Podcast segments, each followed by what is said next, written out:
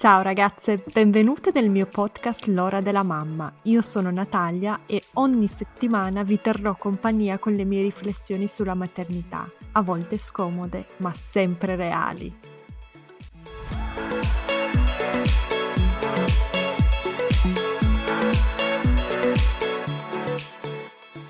Ciao ragazze, oggi con me ho Maura Gancitano.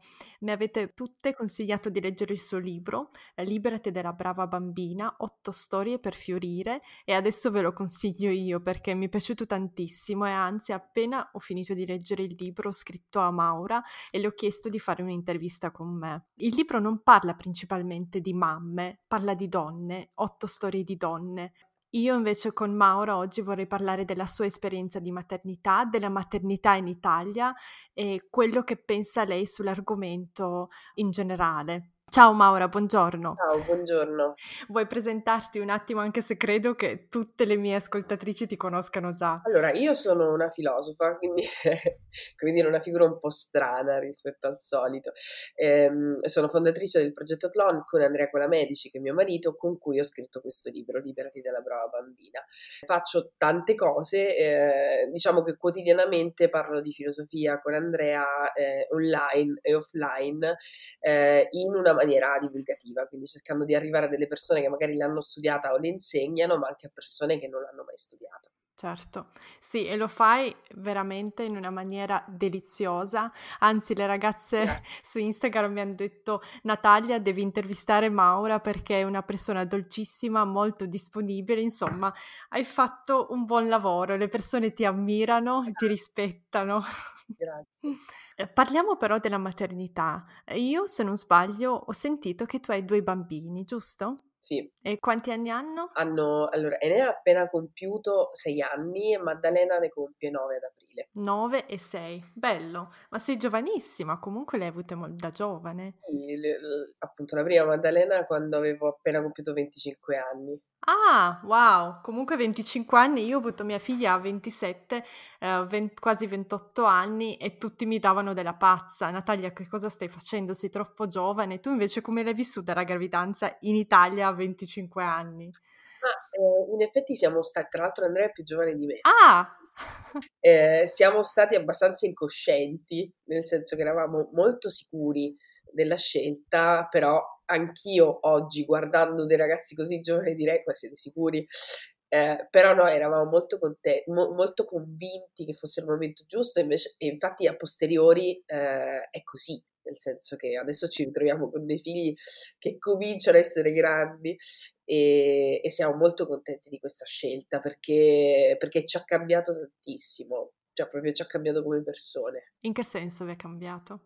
nel senso che siamo cresciuti tanto e abbiamo fatto delle scelte di responsabilità che diversamente probabilmente non avremmo fatto, eh, non saremmo andati così veloci poi nella, nella ricerca della stabilità. Eh, se non avessimo avuto dei figli. Mm-hmm, quindi parli anche della realizzazione professionale, della stabilità economica, eh, di formare e poi sostenere la famiglia, no? Di questo anche del prendersi cura quotidiana, perché eh, noi eravamo due, come dire, due bohemienne un po', no? Eh, quindi prendersi cura quotidianamente di esseri umani molto vivaci e con tante esigenze è stato eh, impegnativo ci ha proprio cambiati, perché siamo proprio cambiati come persone, appunto.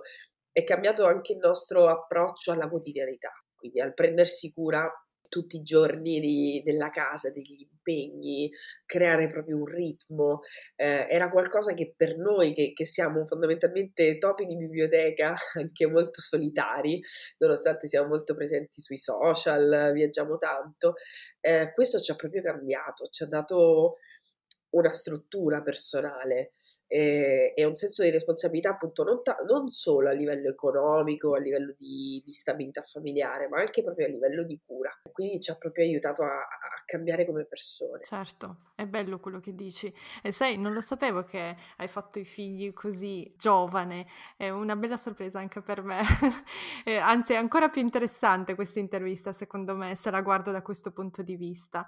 Ma ti ricordi, cioè tu sei, mess- sei sempre stata un'altra ragazza che voleva figli da giovane, che a 18 anni diceva sì, devo trovare il fidanzato giusto per avere una famiglia o come ti ricordi uh, di te stessa da ragazza?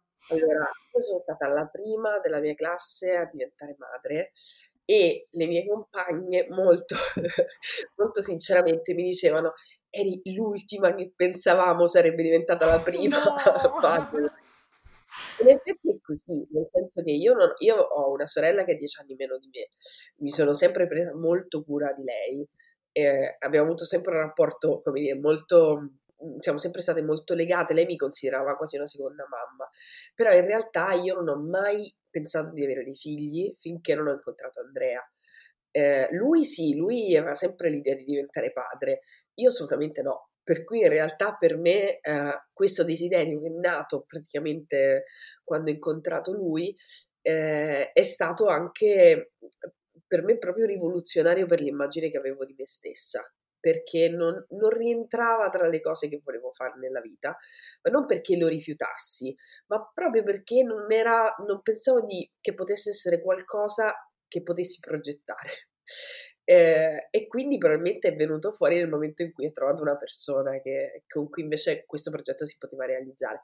Quindi non era tra le cose che, cioè, che potevo avere in mente c'erano viaggiare tanto, scrivere un libro, lavorare nell'editoria, ma non, ehm, non avere dei figli. Quindi quando l'ho desiderato, poi per fortuna tra l'altro, si è realizzato, ma appunto non, non, era una cosa su cui avevo dei progetti. Quindi è stato anche interessante capire che madre sarei stata, perché non avendo di, nessun tipo di, di cliché, di, di, di, standard, come dire, era anche, stata anche una curiosità mia capire e anche appunto delle persone che mi circondavano, quindi di mia madre, delle mie amiche, capire come sarei diventata da madre, perché neanche per loro era, per quanto sia stata una, una cosa scelta da me ed Andrea, però neanche per loro era era qualcosa che rientrava nell'immagine che avevano di me. Ah, bello. E ti ricordi la reazione che hai avuto al test positivo? Comunque quando ti sei, sei accorta? Hai capito? Sono incinta. Eh.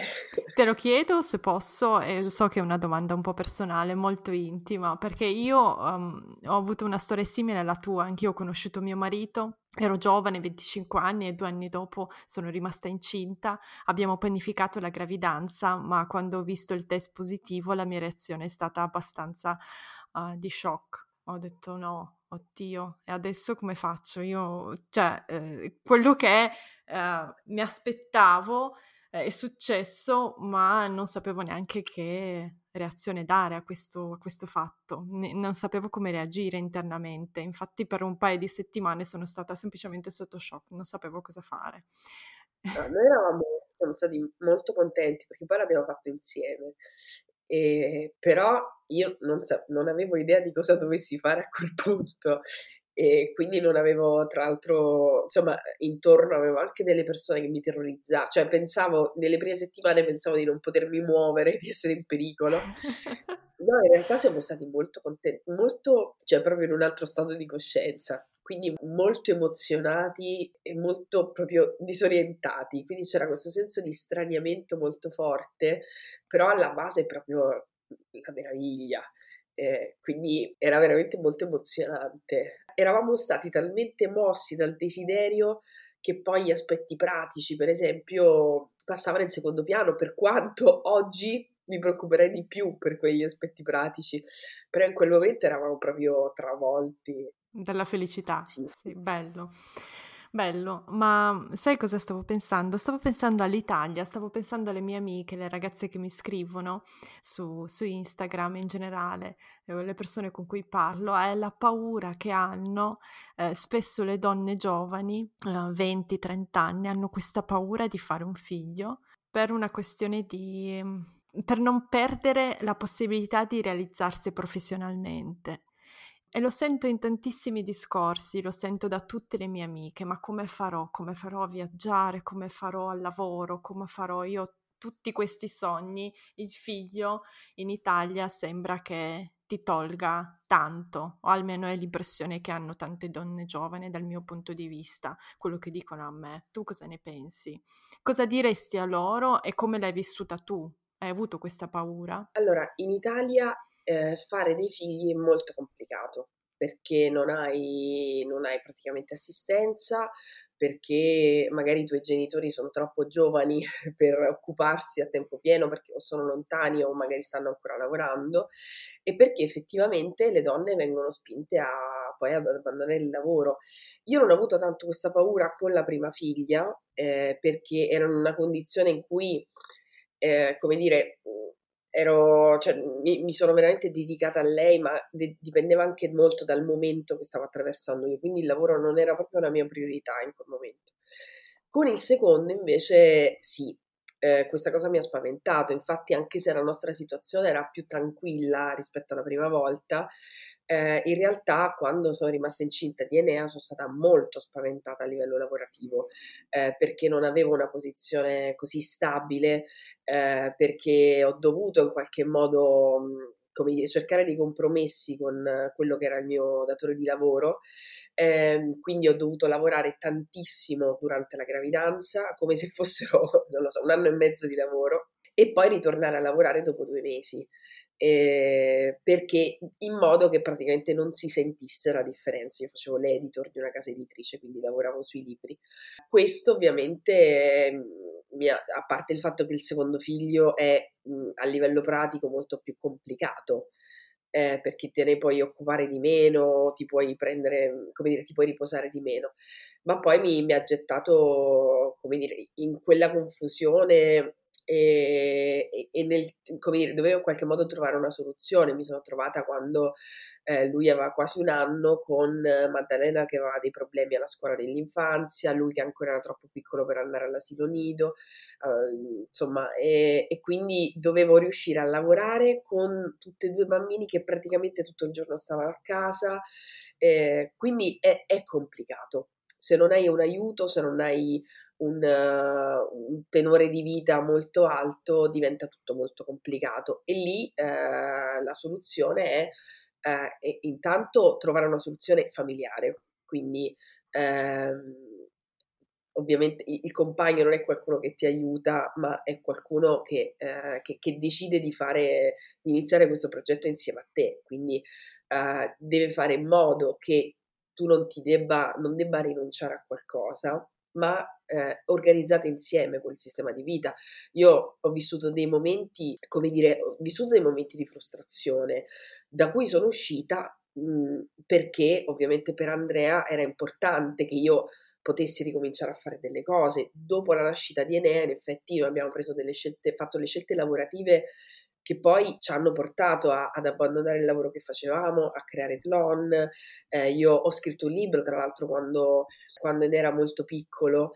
Eh, tutto questo l'ho potuto fare Uh, praticamente esclusivamente grazie ad Andrea, perché a livello pubblico gli aiuti sono pochissimi, a livello, come dire, familiare non avevamo dei nonni vicini che ci potessero aiutare, quindi se uh, non fosse stata nella nostra coppia eh, la priorità, il fatto che entrambi fossero felici e, e si potessero realizzare, probabilmente io avrei dovuto rinunciare. Non è per fortuna una cosa che era, che era prevista da, mm, dire, dalla nostra coppia, quindi dal modo che noi abbiamo per stare insieme. E quindi questo è importante, eh, intanto parlare di queste, cioè queste preoccupazioni in effetti non sono false, perché eh, le, i problemi concreti ci sono dobbiamo cercare di capire, secondo me, come risolverli, quindi quanto lo Stato, per esempio, ci possa aiutare, perché è un problema eh, proprio di, di, aiuti pubblici, eh, quanto ci può aiutare l'ambiente che ci circonda, soprattutto quanto, dato che è un progetto di coppia, la coppia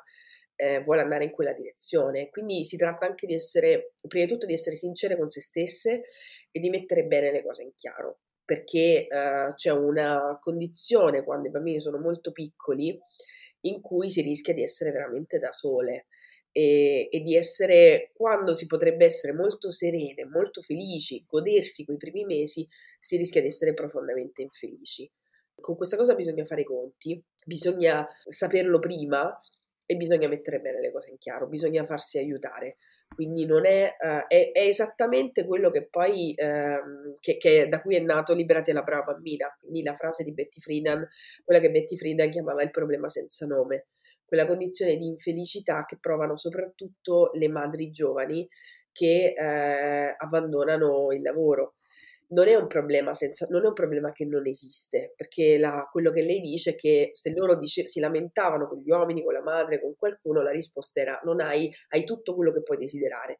E invece no, perché quasi tutte le donne poi hanno anche altri interessi e, e, quindi, e quel, quegli interessi finiscono con essere frustrati.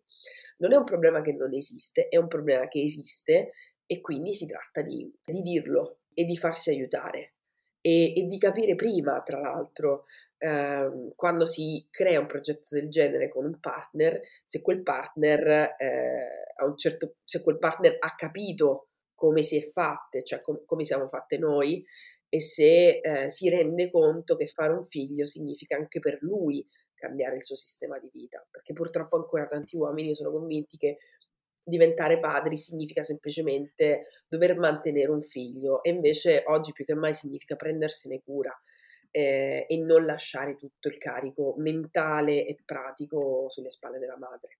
Sì, il carico mentale è veramente un argomento importante e tante delle cose che mi hai appena detto mi hanno quasi commosso perché non è solo la mia storia, quella che hai descritto, quello del problema senza nome e della donna eh, lasciata in solitudine. Io ho avuto mia figlia a Vienna dove non conoscevo assolutamente nessuno e mio marito faceva il consulente, quindi non era mai a casa. Quella, eh, quella frustrazione, quell'infelicità l'ho vissuta sulla mia pelle, quindi e anche eh, la frustrazione che mi ha poi portato a aprire la mia scuola online per mamme, iniziare a lavorare in questo senso qua. E sto pensando anche a tutti i messaggi che mi arrivano tutti i giorni da mamme che mi dicono io mi sento esattamente così, perché io adesso ne parlo che mia figlia ha tre anni, parlo di quel periodo lì con, non dico leggerezza, ma riesco par- ad aprirmi, ma prima, due anni fa, non sarei mai riuscita a dire una parola su quella situazione lì. Stavo semplicemente male, non c'era nessuno che potesse liberarmi da questo problema senza nome. E anche se non sono una persona molto timida, anzi lo dicevo a tutti, lo gridavo a tutti, ai miei genitori, lo gridavo a mio marito, ai miei suoceri, però sembrava che mi guardassero tut- da, da tutte le parti e dicessero: E che problema c'è? Eh, hai tutto nella vita, proprio quello che scrivi tu nel libro. Qual è il problema? Hai tutto, tutto quello che una donna può desiderare. E quello fa male, fa, fa veramente male. E consiglio a tutte le mamme e a tutte le donne di leggere questo libro per capire e per conoscere le, anche le parole, il modo di parlare agli altri, perché questo libro lo descrive in maniera molto delicata e per evitare di urlare come me e avere delle reazioni spropositate, leggete questo libro per capire come confrontarvi uh, se vi trovate in questi problemi e, se, e come confrontarvi con i vostri parenti, i mariti, eccetera. Una domanda, Maura, ma quando dici che Andrea ha, ha fatto la sua parte, e non solo ti aiutava, ma ha preso parte del carico mentale. Che cosa ha fatto veramente? Ha preso un part-time, ti dava del tempo per lavorare la sera, nei weekend? Come vi siete divisi i ruoli e le vostre responsabilità in quei primi anni? Allora, lui ha scelto da subito di stare tanto con i bambini, quindi la, la nostra scelta eh, era innanzitutto vabbè, quella di lavorare insieme, quindi fin da, da, dieci anni fa, e poi di non stare via tutto il giorno. Poi a livello molto pratico entrambi abbiamo dovuto imparare a prenderci cura di una casa, eh, perché io avevo già vissuto da sola tanti anni, però in realtà eh, prendersi cura di una casa con dei figli è diverso rispetto a prendersi cura di una casa da soli e, e, prendersene cura interamente, quindi non avere proprio nessuno che ti risolve delle cose se, se vanno risolte. Nel suo caso lui era stato educato come il classico uomo italiano eh, che viene educato dalla mamma a non fare niente, quindi ha dovuto imparare tutto da capo. Eh, per cui è stato un, come dire, una serie, intanto per quanto riguarda i bambini, eh, lui c'è sempre stato tanto, proprio per una sua esigenza, perché non voleva essere eh, un padre assente, un padre che, che, stesse poco con loro, quindi ha sempre giocato, li ha sempre coccolati tanto. A livello pratico abbiamo nel corso del tempo capito quale poteva essere il modo migliore per dividersi i compiti. Eh, io ho un'insofferenza infinita per due cose in particolare, che sono i piatti e la spazzatura. queste cose ne voglio sapere assolutamente niente, quindi queste sono delle cose di cui si occupa lui. Poi ci sono delle cose pratiche che, che ci dividiamo, in sostanza noi passiamo quasi tutto il tempo che passiamo a casa mettere a posto. La casa con due bambini piccoli, per quanto tu diedi alla responsabilità, che è una cosa che per me è molto importante, il fatto che loro si gestiscano alcune cose da soli eh, e sono comunque piuttosto indipendenti come bambini, sia nei compiti che nei, nel, negli impegni eh, però comunque ci sono continuamente cose in giro, quindi noi sembriamo continuamente api operaie che vanno in giro a raccogliere cose, a ripulire, a spolverare. Questa è una cosa che abbiamo imparato tutte e due, perché si tratta proprio di avere un livello di attenzione alto in casa prima che la situazione crolli totalmente, quindi bisogna chiamare le imprese di pulizia. Eh, quindi si tratta di questo, per cui ci sono delle cose che lui non sopporta, tipo lui non sopporta i vestiti, eh, quindi è molto raro che lui si occupi di fare una lavatrice o mettere a posto dei vestiti. Io non sopporto i piatti. Quindi ci sono dire, delle cose che ci gestiamo da soli, cerchiamo di trovare delle soluzioni in modo che si abbassi anche in generale la quantità di cose che dobbiamo fare, quindi aspirapolvere senza fili, robottino che stiamo provando in questi giorni, in modo da, dato che viaggiamo tanto, stiamo tanto fuori casa, quando stiamo in casa eh, ovviamente sia per un fatto di stanchezza ma anche per un fatto familiare non vogliamo passare tutto il tempo a, a pulire e allora cerchiamo delle soluzioni per dire, fare in modo che in generale il carico uh, sia sostenibile. Ci sono delle cose che mi ricordo molto più io, quindi tutta una serie di impegni dei bambini, tutta una serie di cose eh, che per come sono fatta io mi ricordo molto di più e poi ci dividiamo anche gli impegni tipo chi li va a prendere, chi li va a riprendere. Io per esempio sono molto più mattiniera di lui, quindi li vado a lasciare io a scuola quasi sempre, a meno che non, non debba partire, e, e, poi li va a riprendere lui. Però cambia anche in base a, alle esigenze che abbiamo. La cosa per noi essenziale è proprio parlarne quindi se uno è troppo stanco eh, o ha delle altre esigenze, cioè cerchiamo proprio di parlarne, non, non, diciamo non è un tempo dedicato alla cura eh, che ci dividiamo, come dire, la, lo facciamo più con i viaggi in macchina. Quando viaggiamo, che anche questa è una cosa che di solito non si fa, cioè quando facciamo lunghi viaggi in macchina di solito ci dividiamo il tempo e cerchiamo di essere, di fare 50 e 50. In realtà poi io baro di solito, quindi lui mm-hmm. fa sempre un po' di più, però eh, è l'unica cosa su cui veramente stiamo lì d'accordo perché in realtà tutti e due vorremmo, vorremmo riposarci e quindi ci, ci, dividiamo le ore di viaggio. Eh, no, per il resto quindi non ci mettiamo lì a, a misurare minuto per minuto, eh, lo misuriamo più che altro con il livello di stanchezza che, che abbiamo e quindi diventa sempre più evidente che entrambi facciamo, ci prendiamo cura della casa e dei bambini e quindi lì non serve eh, stare a vedere, come dire, quanti sacchetti spazzatori, quanti piatti lavato, quanti vestiti hai pulito. Cerchiamo di, di trovare soprattutto insieme delle soluzioni. Eh, questa cosa l'ho vista recentemente, abbiamo rifatto, abbiamo cambiato tanti mobili, rifatto tante cose.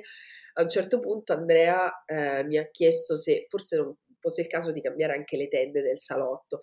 Io ti giuro che era l'ultima frase che mi sarei aspettata di sentire dalla tua bocca, perché, perché noi siamo sempre stati, cioè non abbiamo fatto mai attenzione a queste cose, è una cosa che stiamo imparando insieme, quindi eh, occuparci di più anche dell'arredamento della casa, delle impressioni, di, proprio di renderla una casa confortevole. E, e, quindi è interessante vedere che si può cambiare, cioè l'idea purtroppo spesso è che gli uomini, che agli uomini fa anche gioco, è che io sono così e non posso cambiare. Cioè, quindi non, non sono stata educata in questo modo, non, non mi hanno, no, certe cose non le so fare e non le farò mai. Ci sono delle cose che ci possono proprio che non sopportiamo e allora può fare l'altro, ma in realtà eh, un, una certa attenzione nei confronti della cura della casa si può acquisire, si può imparare. Quindi quando ho sentito che lui diceva questa cosa delle tende, ho detto ma davvero è successa questa, si può, si può cambiare. Per cui eh, si tratta di metterlo molto bene in chiaro, eh, mettere in chiaro quanto sia importante dividersi il carico mentale e quindi non, non accettare che la risposta sia Uh, no, ma tanto io non sono fatto per questa cosa, ma dai, ma che ti costa, eh, ma che ci vuole eh, oppure io vado a lavorare, la stessa cosa. No, perché anche una donna che va a lavorare quando torna a casa poi si deve prendere cura della casa. Quindi si tratta proprio di mettere in chiaro che non è una cosa negoziabile, sono delle cose che si possono decidere insieme, si decidono anche in base alle caratteristiche, quindi se io sono una persona mattiniera, i bambini li porto io a scuola, eh, quindi lui può anche dormire la mattina, non è che si deve svegliare per forza al mio stesso orario, però poi ci sono delle altre cose che, che fa lui, quindi si tratta proprio di trovare un accordo insieme e di non accettare che la risposta sia non mi va. Sì. Giusto, eppure si sente ancora spesso. Non è il mio caso in questo caso, per fortuna, ma uh, tante mie amiche, tante ragazze che conosco anche dai social mi scrivono proprio questa frase qua, non lo vuole fare, lui non è capace, lui non vuole, mi dice di no e finisce che litighiamo e basta. E io mi chiedo, è la scelta del compagno che è sbagliato o è il confronto? Magari le discussioni sono a un livello esagerato, magari ci si grida troppo noi donne io, per esempio, quando sono frustrata e arrabbiata, tendo a avere delle sì, reazioni un po' esagerate. E molte mie amiche reagiscono in questo modo qua. Mi chiedo se è il nostro modo di discutere che è sbagliato o è la nostra scelta del compagno che è sbagliata, secondo te? Ah, allora, sulla scelta del compagno eh, vabbè. non dire niente, anche perché è un discorso troppo generale. Però sicuramente questa è una cosa che va messa in chiaro subito eh, quindi prima, la, prima, che si vada a vivere insieme, cioè deve essere una cosa che bisogna imparare a mettere in chiaro.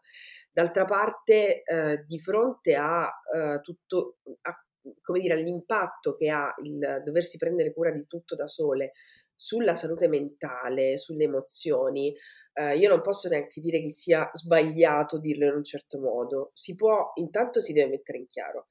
Eh, il fatto è che quando tu lo dici in un certo modo perché sta, stan- hai una stanchezza cronica, che è la stanchezza per esempio così, che si vive con i bambini nel primo anno e mezzo di vita, di fronte a quella stanchezza io non posso dire che sia, cioè come dire, io capisco che gli uomini la leggano come un attacco personale e eh, a loro faccia pensare che sei impazzita, tu lo sai che non sei impazzita, cioè lo sai quanto sei stanca e quanto hai bisogno proprio di riprenderti, eh, prenderti del tempo per te. La soluzione intanto è di, cioè proprio mettere le cose in chiaro subito.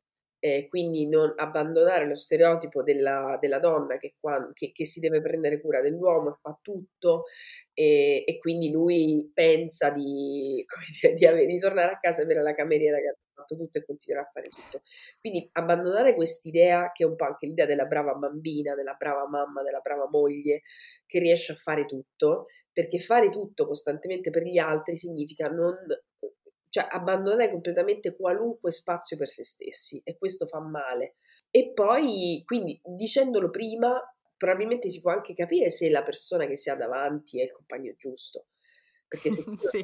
dici, eh, se tu lo dici e la risposta è no, ma io non sono, non mi va, allora a quel punto tu metti in chiaro che non sei né una cameriera né una governante e quindi quella, a quella cosa non puoi trovare una soluzione tu da sola.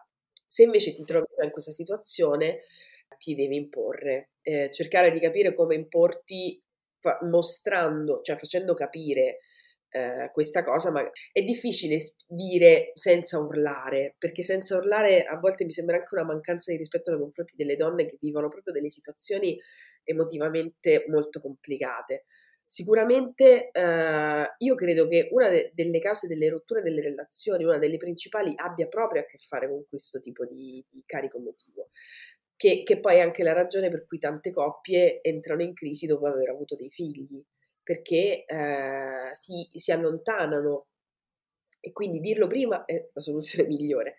Dopodiché eh, bisogna capire, una volta che ci si trova già in questa situazione, quanto la persona che si ha davanti è solo spaventata da questa vita emotiva che si sta avendo ehm, e quanto veramente vuole cambiare. Quindi se il problema è eh, il modo in cui si dicono le cose, e allora si può anche cercare un modo per venirsi incontro, per, perché a volte entriamo, come dire, il, il compagno diventa il, il nemico per eccellenza, diventa la persona che arriviamo a odiare, pensiamo che sia tutta colpa sua quanto c'è margine di cambiamento, sì. quindi quanto per esempio cambiare il modo di dire le cose può veramente cambiare la relazione. Quindi magari io non ti azzanno appena torni a casa, però ti racconto come sto, ti racconto la mia giornata, ti racconto quanto sono stanca. Se però una volta che te lo racconto tu continui a dire io non lo voglio fare, o si trova una soluzione concreta, cioè chiamiamo qualcun altro che lo faccia, oppure eh, forse tu non ti stai prendendo cura di me. Quindi allora davvero bisogna capire chi, chi ci si è messo in casa. Cioè, di fronte al fatto che io ti racconto come sto, ti dico cosa sto vivendo, mm-hmm. ti dico che non ce la faccio a sopportare quel carico mentale, la tua risposta è non è un problema mio, allora forse lì davvero non sei il compagno giusto per me, perché non ti vuoi prendere cura di me. Quindi si tratta di questo e purtroppo a quel punto bisogna avere anche il coraggio di, eh, di ammetterlo, eh, perché gli uomini che vengono educati a non prendersi cura della casa, degli spazi, a non fare certe cose perché non sono da uomini, spesso sono rimasti dei bambini. E è molto difficile, molto doloroso rendersi conto, per esempio, se si ha una relazione di questo tipo, però non c'è via d'uscita, eh, se non quella di, di chiuderla. Quindi è una cosa molto triste, mi rendo conto che è molto triste da dire, però è un passaggio mentale che va fatto in tanti casi. Quindi non è un problema delle donne, cioè chiedere di dividere il carico mentale, cioè non ci si può sentire sì. in colpa per questo, non è un tuo problema se chiedi una cosa del genere, perché effettivamente quel carico mentale è devastante eh, soprattutto se poi tu stai continuando a lavorare o vuoi tornare a lavorare. Non è una cosa che, che puoi fare da sola. Assolutamente. A proposito, tu come facevi? Come hai fatto a scrivere un libro con due bambini a casa? Me lo spieghi? Mi dai dei consigli pratici? Allora, quando, eh, quando quel libro era Malefica, eh, che uh-huh. è stato il primo libro che ho scritto da sola, tra l'altro adesso in Liberati la brava bambina è diventato un capitolo completamente riscritto. Quindi ah ok, quindi non, perché io l'ho cercato, volevo acquistare Malefica, ma non c'è più su Amazon, però se, di, se mi dice che è uno dei capitoli non, non c'è bisogno che lo acquisti. Adesso giusto? l'abbiamo riscritto ed è diventato un capitolo di Liberati la brava bambina. Uh-huh. Eh, c'è solo su ebook, no, in cartaceo è andato esaurito proprio quando usciva Liberati la brava bambina. Allora, io ho scritto Malefica qua, proprio in quella situazione in cui avevamo tutti e due bambini a casa tutto il giorno, tranne due ore al giorno in cui andavano in ludoteca e io lo scrivevo in quelle due ore. Eh, sono riuscita a farlo perché era un'enorme urgenza per me. Avevo proprio bisogno perché un libro che parla della rabbia, eh, e quindi era proprio qualcosa che, che doveva venire fuori. Anche lì eh, si tratta di organizzarsi, per esempio noi eh, quando siamo, dato che tra l'altro noi abbiamo eh, ogni tanto una babysitter quando facciamo degli eventi insieme, delle conferenze insieme, quindi abbiamo bisogno di qualcuno che tenga i bambini. Non abbiamo nonni a Milano, quindi la nostra vita è tutta fatta di incastri. Mm. Eh, e, e, cerchiamo anche lì di essere pari negli incastri, nel senso che se Andrea ha voglia di eh, suonare in ufficio, io sto con i bambini a casa, se io ho bisogno di scrivere, lui sta, sta lui a casa o da qualche altra parte con i bambini. Ovviamente, eh, come dire, il lavoro, sia il lavoro che stare con i bambini ci prendono tantissimo tempo, quindi non è che passiamo tutto il giorno a, a suonare il pianoforte o a scrivere. Eh, però si tratta di, di, questo. Sicuramente con i bambini, eh, ancora anche adesso che sono un po' più grandi, ma è molto difficile fare qualunque cosa che sia più complicata. Io l'unica cosa che riesco a fare con loro è leggere o ascoltare audiolibri. Eh, il resto è molto complicato perché poi i bambini quando ti vedono che sei concentrato in qualcosa ti vengono a, a disturbare. Sempre, sempre, regola numero uno. Quindi non si può fare una cosa che comporti uno sforzo mentale eh, così forte come la scrittura. Per cui lì si tratta di isolarsi. Eh, e tra l'altro lì Andrea ha imparato anche una cosa, cioè ha imparato a prevedere eh, i miei scazzi, nel senso che eh, adesso vabbè, è anche molto più gestibile perché i bambini sono più grandi, perché la nostra vita è organizzata in un altro modo. Però, per esempio, una cosa che lui faceva spesso, da, per esempio, cioè lo sai che cioè, dopo una giornata intera passata con i bambini, a un certo punto verso le sei e mezza, sette del pomeriggio, non ce la fai più. E allora a quel punto, anziché arrivare al punto di non ce la fai più verso le 5, 5 e mezza, ogni tanto mi guardavo, non tutti i giorni ovviamente, ma c'erano dei momenti, magari dopo giornate molto intense, che mi guardava e mi diceva esci, vattene. Fantastico, ragazze, eh, fate sentire questo pezzo ai vostri mariti, vi prego, fatelo, fatevi un regalo. perché eviti anche il, lo sbrocco, perché poi lo sbrocco può arrivare anche per delle cose stupide, cioè tipo hai lasciato il bicchiere fuori posto.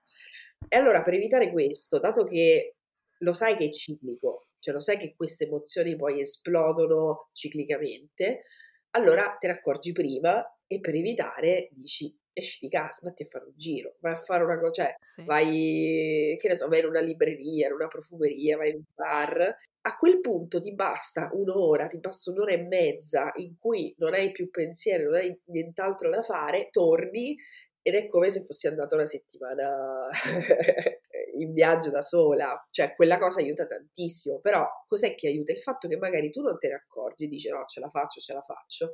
Se accanto hai una persona che se ne rende conto e magari vuole evitare lo sbrocco anche per se stessa, perché poi diventa anche un fatto, come dire, egoistico, cioè lo so certo. che tanto tra appena ci mettiamo a tavola c'è qualcosa che, che ti fa arrabbiare. Allora a quel punto, per il benessere di tutti, prenditi dello spazio per te, perché non ce la fai più. Quindi ci sono i modi, questo non significa che né che non litighiamo mai, né che non ci arrabbiamo mai, né che non siamo mai stanchi, tutt'altro ovviamente. Eh, però queste cose ci, aiut- ci hanno aiutato perché alla base c'era l'idea che, eh, che, siamo esseri umani, che siamo tra l'altro una coppia che ha bisogno di esprimersi, quindi dove tutte e due hanno bisogno di esprimersi e, eh, e quindi tutte e due devono darsi spazio reciprocamente. Quindi se capiamo, cioè, dato che sappiamo benissimo quali sono le difficoltà con i bambini, quanta energia ti prendono, eh, perché non è solo la quantità di cose che hai da fare, ma proprio l'energia che loro ti prendono costantemente. Allora a quel punto la cosa migliore che puoi fare per la tua famiglia, per te stesso, per la tua compagna è eh, darle una mano, cioè a quel punto dirle hai bisogno di tempo per te, magari tu non te ne rendi conto, ma io che ti osservo, che, che, che, che faccio attenzione, me ne rendo conto, allora ti dico vatti a fare una passeggiata, cioè vatti a fare una camminata. Sì. Questo è un messaggio potente. Io veramente spero che le ragazze l'abbiano sentito bene, eh, che vi siete concentrate sulle parole di Maura perché sono veramente importanti da mettervi in testa. Spesso mi dite ah, io non riesco a prendermi spazi, mi sento in colpa, mio marito non vuole, non voglio litigare con lui per, quei, uh, per quelle due ore a settimana per me stessa, ma ne avete bisogno tutte, tutte noi ne abbiamo bisogno, uomini e donne, soprattutto se, come diceva Maura, avete bisogno di realizzarvi in modo creativo, parlavi di quello, giusto? In modo professionale, creativo, eccetera. Avete bisogno di pensare, di riflettere, avete bisogno di spazio e tempo solo vostro. Sai, questo, mhmm, quest, eh, sai Maura, questa cosa del, dello spazio per le mamme è, è un argomento che è davvero interessante perché tante mamme non riescono a prendersi lo spazio e si sentono sempre in colpa. Ah, ho passato un'ora da sola, mio marito è stato con i bambini oppure mia suocera o mia madre, adesso sto male perché non mi sento una mamma all'altezza. Tu, ehm, come ti senti quando sei via, magari anche per giorni, settimane? Qual è il tempo, uhm, maggiore che sei stata via dai tuoi figli? Allora, anch'io mi sono sentita molto in colpa. Io dico queste cose perché le ho vissute, quindi lo so che cosa succede. Non bisogna sentirsi in colpa e non è un tempo che deve essere rubato, che devi trovarti tu, è un tempo che va trovato, perché a meno che tu non sia una mamma single, ehm, quel tempo non è solo qualcosa che ti devi trovare, è un è un tuo diritto eh, non, non, può essere un privilegio che ti viene dato. Io mi sono sentita in colpa perché eh, noi abbiamo una, noi siamo una famiglia molto unita, che è stata sempre, ha vissuto sempre molto insieme, quindi i bambini sono sempre stati abituati a vederci tanto. Eh, le prime volte che mi allontanavo mi sentivo tantissimo in colpa, ma mi rendevo conto che aveva a che fare proprio con eh, appunto un senso di colpa, ma che era fittizio, che era la, la paura che mi considerassero una madre snaturata. In realtà nel corso Che ti considerasse chi? Eh, I tuoi figli, tuo marito o gli altri? No, no, soprattutto i bambini. Bambini. Mm-hmm. Eh, quindi che i bambini mi considerassero come... Cioè era proprio, era quella dinamica classica per cui ti senti eh, criticabile. In realtà ho imparato eh, che ho imparato che è naturale, che, che, è una cosa fisiologica e che poi eh, se questa cosa capitasse a parti invertite non, non provocherebbe lo stesso senso di colpa. Ehm, e questa cosa l'ho imparata continuando a prendermi tempo per me. Quindi progressivamente intanto mi sono resa conto che anche i bambini si dovevano abituare. Quindi i bambini magari le prime volte si sentono veramente abbandonati, ma devi essere tu a educarli al fatto che la mamma deve fare delle altre cose. E quindi nel corso del tempo mi, mi sono presa sempre più, mi sono sentita sempre più in colpa. I bambini quando sono via o siamo mi- via ci mancano e ci manca tantissimo.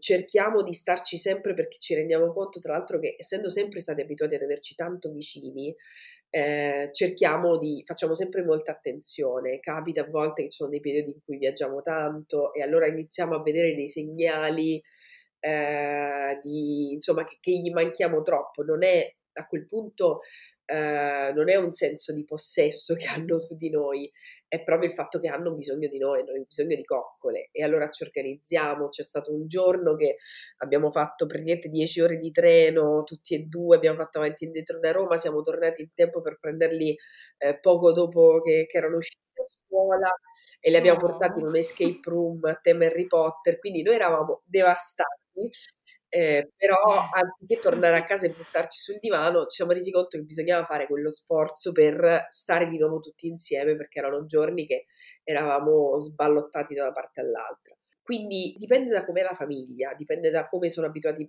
i bambini, dal, dal carattere che hanno. Eh, quindi ci sono dei bisogni fisici, cioè c'è il bisogno di stare fisicamente con i genitori. Poi però i bambini vanno anche educati al rispetto de- dell'identità dei genitori.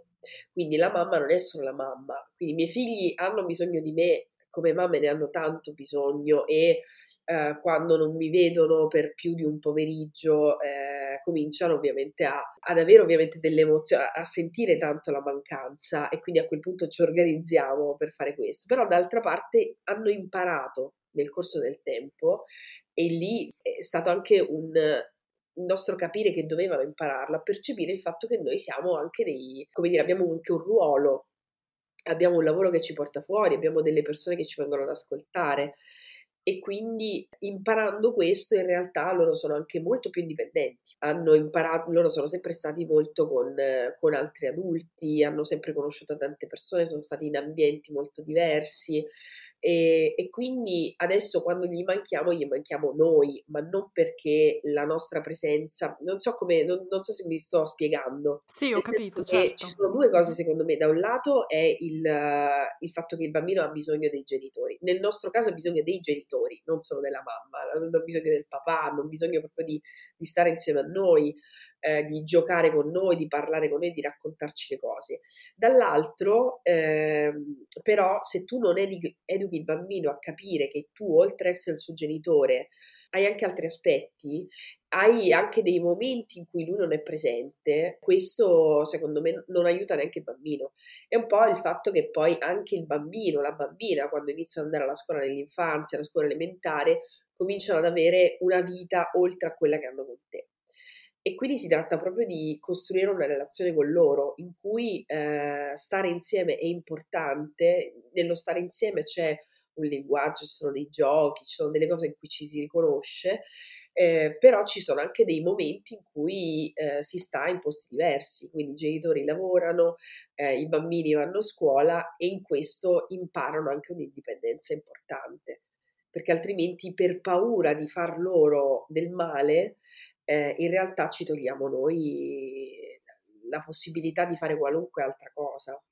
Invece stare accanto ai propri figli non significa dover rinunciare a tutto il resto. Assolutamente. Anche se il mito della maternità intensiva o intensive mothering, eh, detto in inglese, eh, è un po' quello che ci dice eh, tutti i messaggi di marketing, tutti i messaggi dei media puntano a convincerci che la mamma ideale, la mamma buona è la mamma intensiva, è la mamma che si sacrifica in tutto e per tutto uh, per i bambini ed è difficile per noi, soprattutto per noi donne, per le altre, per, alcune donne che hanno figli magari dopo i 35 anni, è difficile uscire da questa, da questa idea.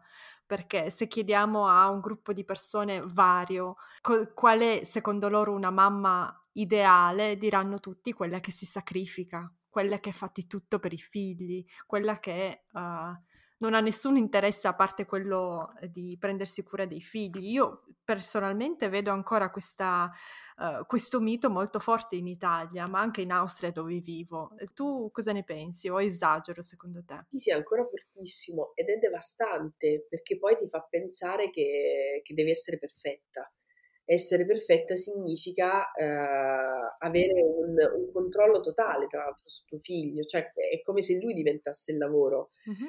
E questo è devastante perché in realtà una persona non è fatta solo di, di quella cosa lì, cioè ci sono delle donne che eh, si sentono completamente realizzate solo nella casa e nella famiglia, sono pochissime quelle che davvero si sentono realizzate solo in questo. Eh, solo che quando diventi madre cominciano a dirti come devi essere madre, che cosa devi fare. A me dicevano, per esempio, che appunto prima dei tre anni eh, di mia figlia non, non, sarebbe stato giusto tornare al lavoro, ma io sentivo il bisogno di lavorare. sì. E, e, quindi se io, a parte la, la, necessità di lavorare, ma comunque io sentivo il bisogno di farlo perché avevo bisogno di uno spazio, ma anche mentale, che fosse diverso, perché poi quando si sta con i bambini è come se anche i pensieri non fossero mai i tuoi, cioè avessi proprio difficoltà a, a, a, pensare delle cose al di fuori di loro, cioè come se percepissi non solo il tuo corpo, cioè sai quella sensazione in cui soprattutto io per esempio ho allattato tanto, sì, sì, sì. tutti e due, e a un certo punto io ho ho, sm- ho, deciso io di smettere di allattare, ma avevano due anni tutti e due, perché mi rendevo conto che altrimenti loro sarebbero andati avanti e io ho bisogno, necessità di riprendermi il mio corpo. Allo stesso modo ho avuto necessità di riprendermi un po' del mio spazio. Per fare questo bisogna distruggere lo stereotipo della madre perfetta, perché tanto non esiste. Cioè la madre che sta sempre addosso ai figli, di solito è una madre che li castra, è una madre opprimente, quindi si tratta di capire come una famiglia è formata di persone che hanno un legame anche fortissimo, ma che sono persone diverse. Io ho due figli che sono completamente diversi tra di loro, per quanto abbiano avuto la stessa educazione, abbiano gli stessi compiti in casa, eh, però hanno dei caratteri diversi. La cosa migliore che io posso fare è aiutarli a essere indipendenti, responsabili, avere gli strumenti per andare nel mondo, senza avere le mie aspettative, eh, quindi senza che io gli debba dire che cosa devono diventare. Lo stesso loro non possono fare con me. Quindi si tratta di tenere insieme l'amore che c'è nella famiglia con il bisogno di libertà che ciascuno ha. In questo la perfezione non esiste, non esiste un figlio perfetto, non esiste una madre perfetta, un padre perfetto, ci sono delle persone che hanno una relazione e quindi la madre perfetta, chi è quella che pulisce tantissimo e, e poi magari non, permette ai figli di, di sporcare niente. Cioè, nella famiglia non può esserci perfezione, può esserci autenticità. E per fare questo bisogna, libera- bisogna intanto far stare zitte tutte le persone che fin da quando rimani incinta ti dicono che cosa devi fare e parlare con il compagno, perché anche per far stare zitte queste persone è fondamentale, perché a volte queste persone sono anche la madre del compagno soprattutto, eh, quindi, o la famiglia. Eh sì. quindi fare mo- avere proprio un alleato, per, quindi far stare zitte tutte le persone che ti devono dire che cosa devi fare, come devi spezzare tuo figlio, quando lo devi mandare all'asilo, quando devi lavorare tu, come lo devi vestire. Per esempio noi abbiamo sempre ehm, lasciato i bambini molto liberi, soprattutto nel primo anno di di, mangiare, di sporcarsi, di camminare a piedi scalzi, perché eh, era, secondo noi, eh, aveva proprio a che fare con, con, delle esperienze che dovevano fare. Ovviamente, se avevamo accanto dei, eh, dei nonni, dei genitori che invece avevano l'idea del figlio sempre pulito, che non doveva toccare terra, non doveva mangiare con le mani, ovviamente la risposta era sempre questa cosa non si fa, la faccio meglio io. Ecco, a quel punto eh, devi, devi acquisire proprio sicurezza in te dire no, tanto non c'è una risposta giusta, cioè non c'è un modo per essere madri, non c'è un modo per crescere i figli, e, e, non c'è veramente il diritto di dire a qualcuno come lo debba fare. Quindi se questo rimane nell'ambito de, di ciò che è lecito e che non fa del male, per il resto non ci sono delle scelte che sono quelle giuste in senso assoluto. Io ho trovato tanti dogmi in tutte le direzioni, sia nelle, nella crescita dei figli in modo il più naturale possibile, sia nella crescita asettica. Sono sempre dogmi. La cosa migliore che tu puoi fare è capire qual è la scelta migliore per te e per tuo mm-hmm. figlio, che non è quella giusta per tutti, anche nell'allattamento. Io non credo che ci sia in senso assoluto un momento giusto per smettere. Per... Ci, sono, ci, sono, delle persone, c'è un rapporto, c'è una relazione con i figli. Eh, quindi nel mio caso, per esempio, io ho allattato tanto, però a un certo punto ho deciso di smettere. Quindi da un lato ho allattato forse troppo secondo alcuni, dall'altro ho deciso di smettere che per altri è assurdo perché ho deciso io. Non è naturale. Sì. Quando per esempio nel caso dei miei figli decidere di smettere eh, non gradatamente ma in modo molto repentino non è stato traumatico. Quindi dipende da, da quello che senti tu e purtroppo tutti quelli che ti dicono cosa devi fare eh, ti impediscono di ascoltare quello che senti tu veramente. Ogni persona è diversa, ha dei desideri diversi, ha dei bisogni diversi. Eh, dobbiamo distruggere gli stereotipi perché gli stereotipi ci impediscono di sentire quello che sentiamo noi e chi è nostro figlio e quello che sente lui. Assolutamente. E tu avevi già questo uh, modo di importi contro quello che pensano gli altri prima dei figli o te l'hanno regalato loro? Eh, questo è difficile perché un po' sì, nel senso che sono per certe cose, mhmm, come dire, certi stereotipi su di me non hanno mai attecchito, anche per il fatto che non desideravo figli, che non, non sono mai stata attenta ad alcune cose. Però eh, dall'altro sicuramente avere figli mi ha aiutato a essere più sicura, più assertiva, eh, perché mhmm, mi sono resa conto che o facevo così oppure davvero eh, sarei stata divorata da, dei sensi di colpa eh, dalle persone che mi dicevano che eh, non, andava bene il modo in cui stavamo crescendo, ma ce l'hanno detto eh, spessissimo eh, per le scelte che abbiamo fatto. Quindi sicuramente mi hanno mm. aiutata. mi hanno aiutato proprio nel senso di responsabilità, anche nella velocità di risolvere i problemi, nel, nel non aver paura di fare sforzi, perché io e Andrea eravamo persone molto pigre e invece negli ultimi anni abbiamo dovuto imparare, cioè come dire, abbiamo anche per il fatto che siamo diventati due api operaie che stanno sempre in giro a sistemare cose. Siete veramente incredibili. Cioè, la quantità di, di, interviste che fai tu, secondo me, solo tu ce la fai fare. Ragazzi, andate a vedere su YouTube Maura Gancitano. Innanzitutto sono tutte interessanti, io ne ho guardate alcune, ma sono veramente tante. Vabbè, sono fatte nel tempo. Abbiamo imparato a anche proprio a fare, cioè in questo senso la genitorialità aiuta proprio, è una palestra veramente di, di vita e ti aiuta tanto a, eh, a, lavorare su certi aspetti del tuo carattere. Noi eravamo appunto molto pigri, avevamo molta difficoltà a, a portare a termine le cose e questo ci ha aiutato tantissimo perché ci ha aiutato proprio con l'esperienza quotidiana quindi non con chissà quale sforzo una tantum, ma proprio con il prendersi cura quotidianamente. Quindi eh, a, a, volte ce lo diciamo perché poi, tra l'altro, i, i bambini ci stupiscono sempre, ci stupisce vederli crescere tantissimo. E quindi l'idea che appunto Maddalena ha quasi nove anni e che sono nove anni che noi ce ne prendiamo cura tutti i giorni e come dire, e, e abbiamo, non so quante volte le abbiamo preparato da mangiare, lavato i vestiti, pulito il culetto. Eh, questo prendersi cura ci ha aiutato tantissimo, prenderci cura di lei ci ha aiutato tantissimo a, a prenderci cura di noi stessi e quindi a risolvere alcune cose che attraverso la genitorialità veramente capisci e riesci a superare. Quindi per noi è stata veramente una rivoluzione sotto tanti punti di vista. Tutta positiva, mi sembra di capire. Beh sì, nel senso che questi momenti negativi li ho raccontati, questi momenti di difficoltà, che è una cosa che sottolineo spesso durante le presentazioni di Liberati dalla brava bambina perché è un grande tabù. Lo raccontava già Doris Lessing nel Taccuino d'Oro. Il fatto appunto delle, della sensazione di solitudine, eh, di disorientamento totale che si prova quando si hanno bambini. Mm-hmm. Quindi questo aspetto c'è stato, è stato molto forte, proprio di disorientamento, anche perché loro sono arrivati in degli anni in cui noi non, non sapevamo bene quale fosse la nostra strada.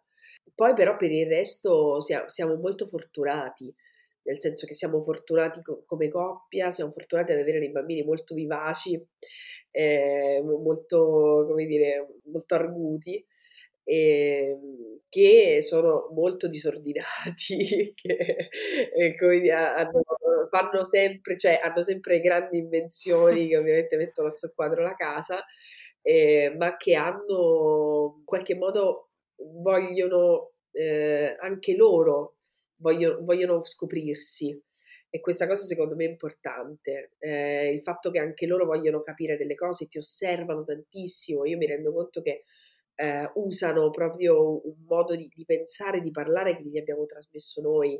E questo dà ovviamente una grande responsabilità, ma questo mi fa capire che veramente una famiglia, le famiglie non sono per forza una cosa negativa, dipende da chi le fa e come le fa. La famiglia può essere un grande eh, spazio di, di, crescita comune, quindi se lo è, eh, se, se diventa uno spazio in cui tutte le persone sono libere di esprimersi e vengono aiutate dalle altre, eh, la famiglia è una cosa bellissima perché è un luogo in cui ti senti protetto, in cui ti senti a casa, in cui non devi nascondere niente e però puoi anche, puoi anche uscire a un certo punto se hai bisogno di uscire da quella casa eh, per andare a fare qualcos'altro.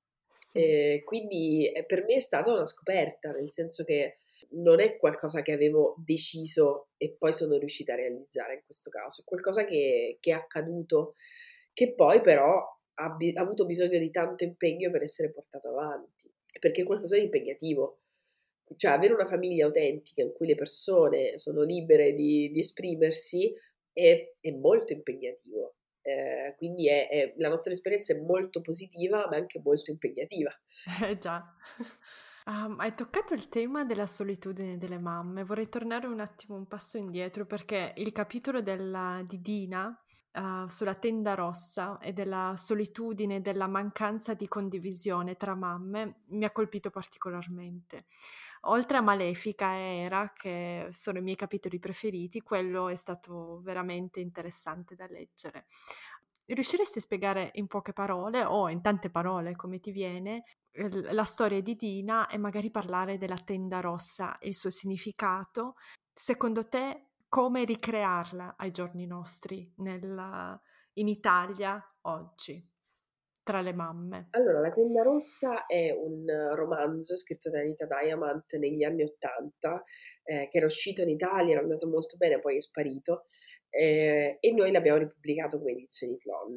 E, um, è uscita anche una serie tv che era anche su Netflix, ora non mi ricordo se c'è più, se l'hanno tolta. Ed è un romanzo che racconta della, della stirpe di Giacobbe, in particolare dell'ultima figlia femmina, che è l'unica figlia femmina della stirpe di Giacobbe, e delle sue mogli, che non avevano ovviamente scelto di essere eh, mogli di Giacobbe, essere tutte e quattro mogli di Giacobbe, e che mm. passavano tutto il tempo a occuparsi dei bambini, a lavorare, eh, avevano solo un momento durante il mese di tranquillità in cui non dovevano fare niente, che era il momento del ciclo mestruale che coincideva con la luna piena. E quindi la tenda rossa rappresenta questo spazio eh, sotto la tenda rossa in cui queste donne si raccontano e sono libere. È un'invenzione, perché Anita Diamond se l'inventa questa tenda rossa, però è stata talmente potente che poi sono nate effettivamente delle tende rosse in tutto il mondo, molto diverse, in maniera estremamente indipendente, quindi mh, mhmm, sono molto diverse tra loro. Eh, bisogna capire quale ro- in quale tenda rossa si va e se effettivamente rispetta questo spirito. E quindi questo romanzo parla della sorellanza, parla del bisogno di, bisogno di raccontarsi, che è qualcosa che secondo me ha salvato le donne negli ultimi millenni, perché le donne uh, sono state, uh, come dire, adesso viviamo una situazione in cui ancora ci sono tantissimi uh, pregiudizi, tanti stereotipi, ma veniamo da secoli, da millenni che sono stati molto peggio di così, quindi diciamo le lotte dell'ultimo secolo e mezzo sono servite a qualcosa perché la condizione comunque è migliorata rispetto a quanto si stesse qualche secolo fa quello che ha salvato le donne, secondo me, eh, tra le altre cose, è stato il fatto che si raccontavano.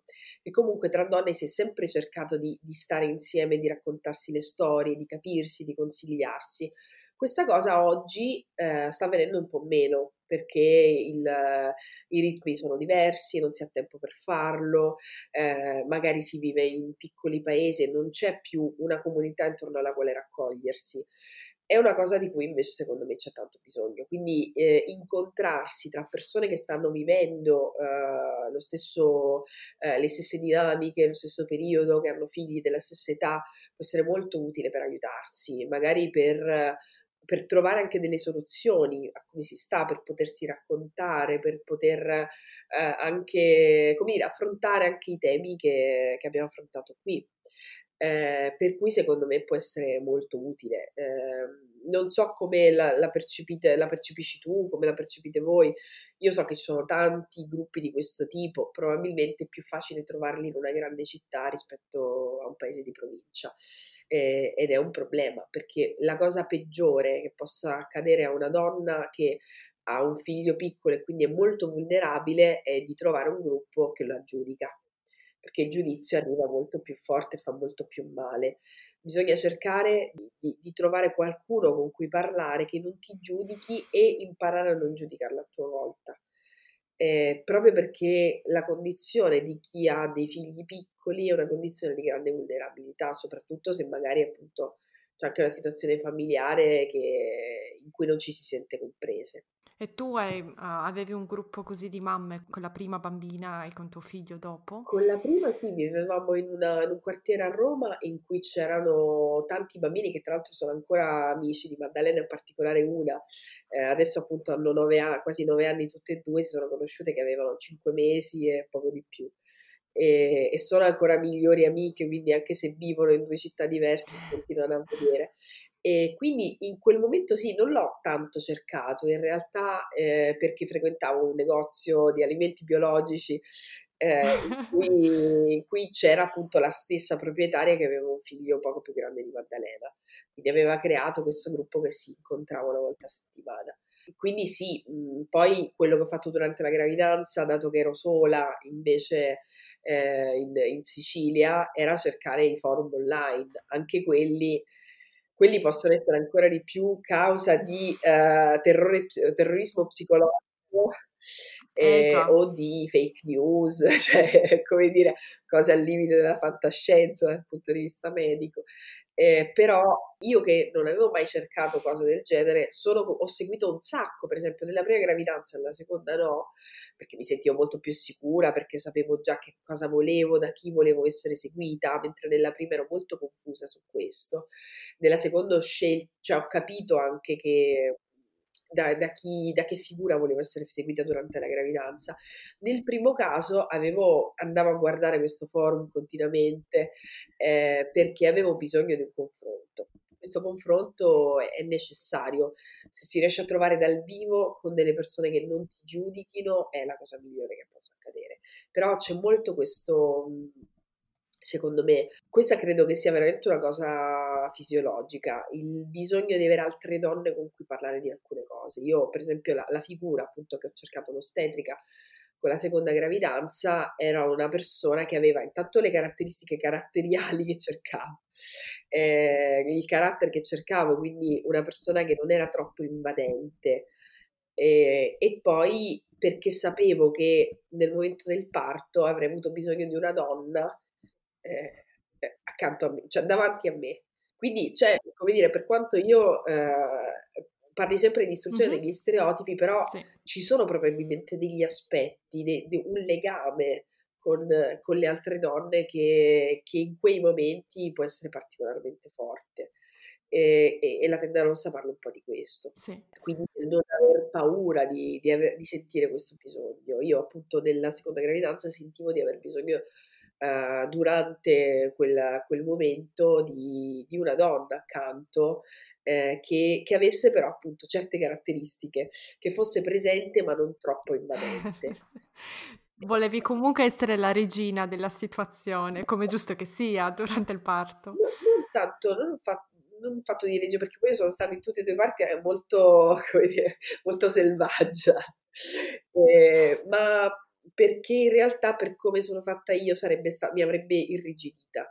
Conosco per esempio altre mm-hmm. donne che hanno bisogno di, di figure che l'accompagnino, che con la stessa persona non si sono trovate bene e che hanno bisogno o hanno avuto bisogno di figure d'accompagnamento molto più forti e molto più protagoniste. E quindi dipende dalla persona, non ci sono scelte, anche appunto il ginecologo, l'ostetrica, sono delle figure che non vanno eh, un po' come lo psicologo, non, non, vale solo la competenza, oltre alla competenza ci deve, deve essere proprio la persona giusta per te. E, e questo, vale, questo ha a che fare poi con tutti i rapporti umani. Quindi in generale se si ha bisogno, e si ha bisogno probabilmente di, eh, di qualcuno con cui parlare, eh, non, non, bisogna vergognarsi di questo, bisogna andarselo anche a cercare, quindi magari cercarsi questi gruppi, cercare di capire dove si possa essere accolte. Sì, con chi capire anche che tipo di persona, come dicevi tu, abbiamo bisogno, di che tipo di persone, di che tipo di donne. Le donne sono tutte diverse, ricordatevelo ragazze, solo, solo perché vi sentite giudicate da un'amica o da una conoscente non vuol dire uh, che non potete trovarne una che vi fa sentire accolte, che vi fa sentire comprese. Io uh, quello che dice Maura l'ho vissuto proprio sulla mia pelle perché uh, mio marito non c'era durante il parto, era in un'altra città. In due settimane è stato via per otto ore e io ho partorito in quelle due otto ore. C'era mia sorella e c'era un'ostetrica dell'ospedale e io mi ricordo che quello è stato la cosa migliore che mi sia capitata perché io avevo bisogno viscerale di vedere solo donne intorno a me. E ci fosse stato mio marito, so che non mi sarei sentita me stessa, non avrei potuto essere, come dice Maura, un'esperienza un po' selvaggia come volevo vivere il mio parto e invece avere la mia sorellina di 21 anni ai tempi e un'ostetrica giovane ma molto molto accogliente è stato veramente la cosa più bella che mi potesse succedere. E quindi quando ho letto la tenda rossa e ho visto questo spirito di condivisione eh, mi sono commossa davvero è bellissimo. Mi piace mhmm, il confronto con le donne mi piace la loro presenza e se ci sono dieci uomini in una stanza in una donna io sono quella che andrà a chiacchierare con la, con la donna è sempre stato un mio bisogno. Per quanto riguarda il parto, anche lì ci sono un sacco di dogmi, un sacco di stereotipi, il modo giusto o sbagliato con cui partorire. Io non credo che ci sia un modo giusto o sbagliato, credo che ci sia l'esigenza, cioè proprio il, quello che fa sentire più a proprio agio una persona, che può essere, per quanto mi riguarda, io ho capi- l'ho capito soprattutto col primo parto, eh, che qual era il modo giusto per me, eh, che è diverso da quello di qualcun altro. Quindi purtroppo oggi tendiamo a dire quale deve essere il modo giusto in assoluto, eh, se deve essere quello più medicalizzato, quello più naturale, ma in realtà ci sono tanto tantissime sfumature. E poi eh, è proprio un fatto personale. Io per esempio volevo soprattutto Andrea e uh, questa figura uh, davanti. E una mia amica per esempio ha praticamente partorito da sola. Ah eh, ed è in effetti quello di cui aveva bisogno lei, anche lei non voleva il compagno vicino ed era una cosa che aveva fatto anche fatica a capire, quindi questa bambina non riusciva a nascere eh, perché lei aveva paura di confessare questa cosa. Eh, ci sono donne... E il marito hanno... era dentro, era nella stanza? No, il marito era, era uscito, era in macchina, credo. E, appunto ci sono delle donne che hanno bisogno di una, una, medicalizzazione molto alta, delle donne che hanno bisogno di assolutamente, cioè, ma non, è, non c'è una cosa sbagliata, C- c'è un fatto di sicurezza ovviamente, ma al di là di questo c'è quello che ti fa sentire a tuo agio, perché in realtà poi durante il parto quello serve, che, che ci stai dentro, che sei nella condizione giusta, che non sei in panico e, e che stai proprio, appunto, stai, senti quella condizione anche lì purtroppo c'è sempre qualcuno che ti deve dire come lo devi fare. E quindi lì diciamo sì. che la, la, lotta agli stereotipi non significa sostituirli con altri stereotipi, ma con fare in, fare in modo che ciascuno capisca qual è, quali sono le proprie esigenze e, e che non se ne vergogni e che non si senta in colpa perché non ha fatto la scelta perfetta, perché anche lì eh, anche sul parto, ce ne sarebbe tanto da dire, però diciamo brevemente che eh, magari cominci a leggere, cominci a studiare e pensi che ci, sia, che ci sia la performance perfetta, ma il parto non è una performance, è un'esperienza. Eh, la puoi vivere in tanti modi diversi, puoi scegliere anche di, eh, di, di non farlo.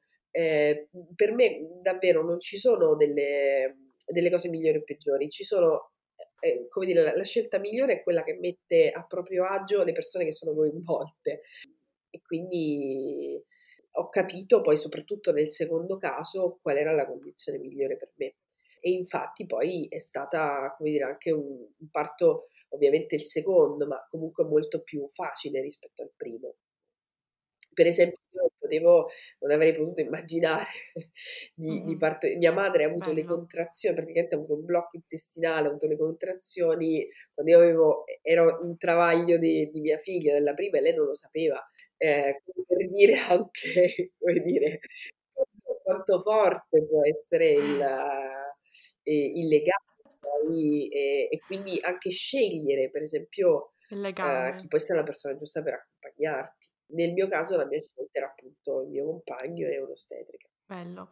Grazie Maura, io avrei tantissime domande, ho due fogli di domande per te, ma ehm, ti ringrazio per il tuo tempo. Eh, posso farti un complimento? Io stavo pensando, leggevo i tuoi libri, guardavo le tue interviste e per me tu rappresenti tutto quello che io amo dell'Italia, la cultura, la lungimiranza, la creatività e la profondità delle persone. Davvero, grazie per il tuo tempo. Io ti terrei qua altre due ore, ma ho rispetto per il tuo lavoro, per la tua famiglia, quindi eh, ti ringrazio e ti lascio andare. E niente, sono sicura che questa intervista farà, piacerà molto a chi ci ascolta. Di nuovo, grazie. Grazie a te, grazie a tutte.